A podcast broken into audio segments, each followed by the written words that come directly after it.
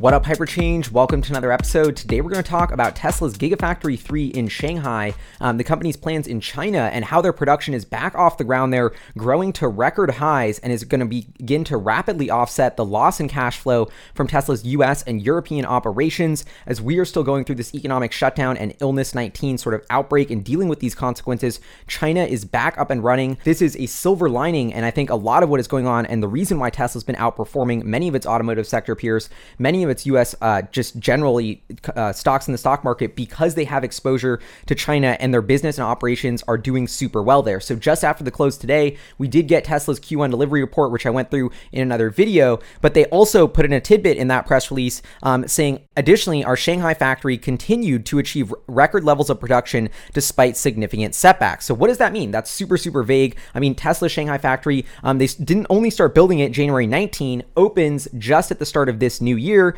But then right after it opens, we get this huge shutdown. Um, but then February 10th, they sort of tentatively tentatively started to reopen the factory, get production off and going. So now it's been about a month and a half, a little bit more than that, since the the factory's been reopened in Shanghai, and we're getting some really really good data. Just on on Tesmanian, they have an article saying Tesla Giga 3 Shanghai model is the only highlight of China's car sales in March, saying in January Tesla sold 3,183 Model 3s, February 2,284. Remember, February um, they had that sort of a you have the whole Chinese holiday, Chinese New Year, so that's a huge slowdown in the economy, and then that's when the virus um, really started to spread, and so you know that really hurt sales. But then in uh, March, when everything bounced back, it says that they sold 3,900 Model 3s. And then it, they even say um, you can compare it um, double what the Guangzhou Automobiles All-in S, which came in second place with 1,433 units sold, according to China Passenger Car Association. So these are huge numbers um, from Tesla in China. If you assume if you assume these numbers are accurate and they were part of Tesla's Q1 uh, delivery and production report, that's about eight or nine thousand Model 3s that were delivered in China, maybe a couple thousand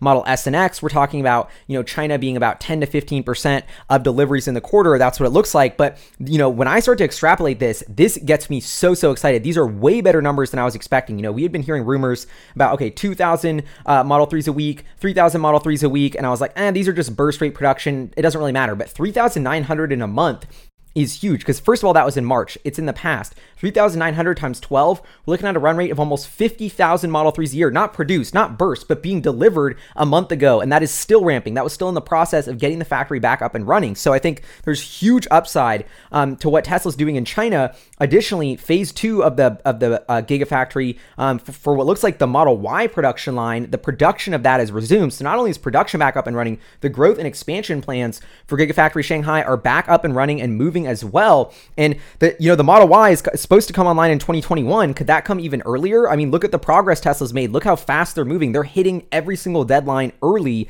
and just continuing to defy expectations with Gigafactory Shanghai. The execution's been unbelievable. I don't see any reason for that to stop. And so if you, you start to extrapolate, you know, 4,000 a month in March, you know, they start even just growing that at, you know, 20 to 30% month over month as they continue to ramp, they're going to quickly hit that 150,000 a year capacity. We could be looking at 15 to 20,000, maybe a little bit more deliveries in Q2 of this year and continuing to climb. So Tesla, you know, I was expecting 60,000 deliveries in Q2 as Europe and the US shuts down, but I think more and more um, this China Gigafactory 3 is going to start to offset um, these delivery and production declines from other parts of the world for Tesla, and even more so than just the delivery numbers. It's all about profitability. Sure, Q1, probably not that great of a quarter for the Shanghai Gigafactory's profitability. They just got production off the ground, super low production numbers to what their target was. Anytime there's a ramp, the gross margin is going to get hit. But let's talk about Q2. Now we're already doing, you know, over 4,000 a month. We've already gotten this ramp. We're going to continue ramping from there. Costs are decreasing. Um, we're su- su- sourcing more and more from local suppliers.